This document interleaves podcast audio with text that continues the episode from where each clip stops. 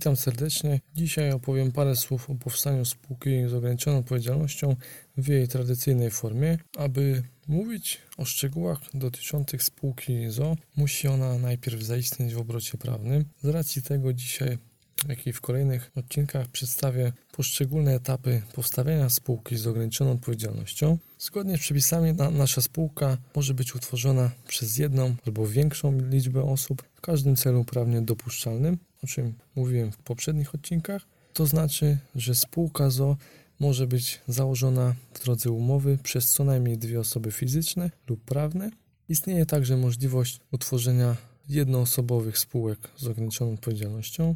W tym przypadku umowę spółki zastępuje się jednostronnym oświadczeniem woli jednego wspólnika. Przepisy przewidują jednak pewne ograniczenia co do możliwości powstawania takich jednoosobowych spółek. Spółka z ograniczoną odpowiedzialnością nie może być zawiązana tylko i wyłącznie przez inną jednoosobową spółkę z ograniczoną odpowiedzialnością. W procesie tworzenia spółki ZO mamy do wyboru dwa tryby jej zawiązania i rejestracji. Tradycyjny, czyli zwykły sposób, którym zawiązanie spółki następuje w drodze zawarcia umowy w formie aktu notarialnego i uzyskania przez spółkę wpisu do rejestru przedsiębiorców KRS. Drugi z wykorzystaniem wzorca umowy, czyli w tym przypadku dotyczy to spółki formularzowej. Ten tryb daje możliwość zawarcia umowy spółki bez wizyty u notariusza za pomocą wzorca umowy udostępnionego w systemie teleinformatycznym.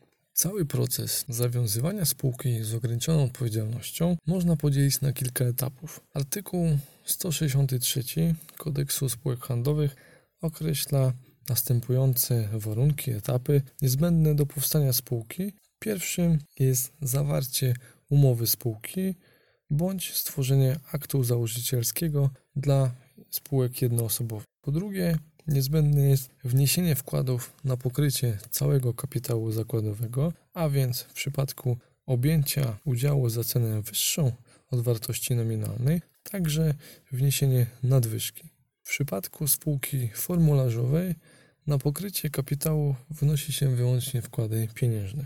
Trzecim niezbędnym warunkiem jest, jest powołanie zarządu oraz ustanowienie rady nadzorczej lub komisji rewizyjnej, jeżeli wymaga tego ustawa bądź umowa spółki.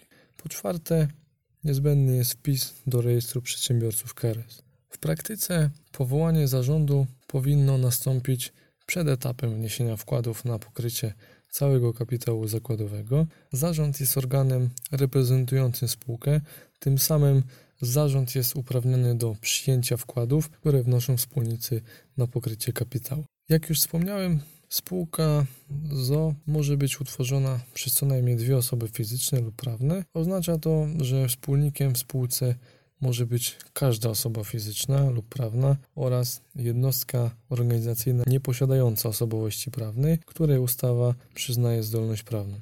W przypadku tych jednostek organizacyjnych chodzi o osobowe spółki handlowe, czyli spółkę jawną, partnerską, komandytową i komandytowo-akcyjną. Zgodnie z tym jednostki organizacyjne, które nie są osobami prawnymi, nie mogą być wspólnikami spółki z ograniczoną odpowiedzialnością, np. spółki cywilne bądź oddziały spółek akcyjnych.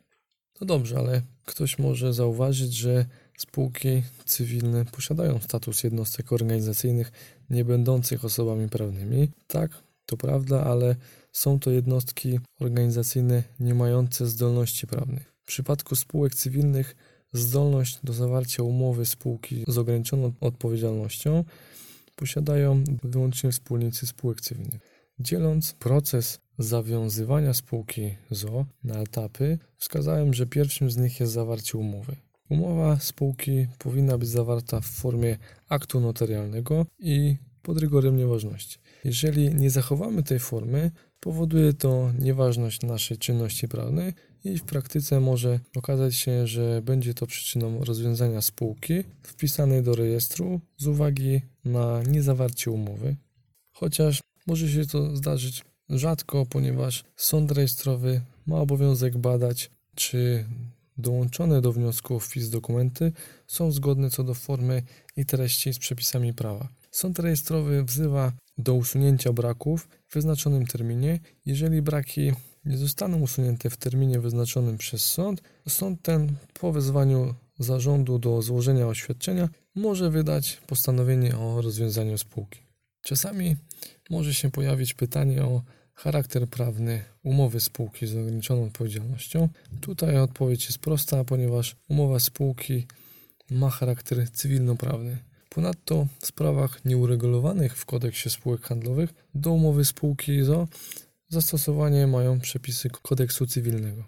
Tworząc umowę spółki z ograniczoną odpowiedzialnością, trzeba zawrzeć w niej podstawowe elementy przewidziane przez przepisy. Jest to pewne minimum, jakie umowa powinna zawierać, i do tych elementów zaliczamy firmę i siedzibę spółki, przedmiot działalności, wysokość kapitału zakładowego, określenie tego, czy wspólnik może mieć więcej niż jeden udział, liczbę i wartość nominalną udziałów objętych przez wspólników oraz czas trwania spółki.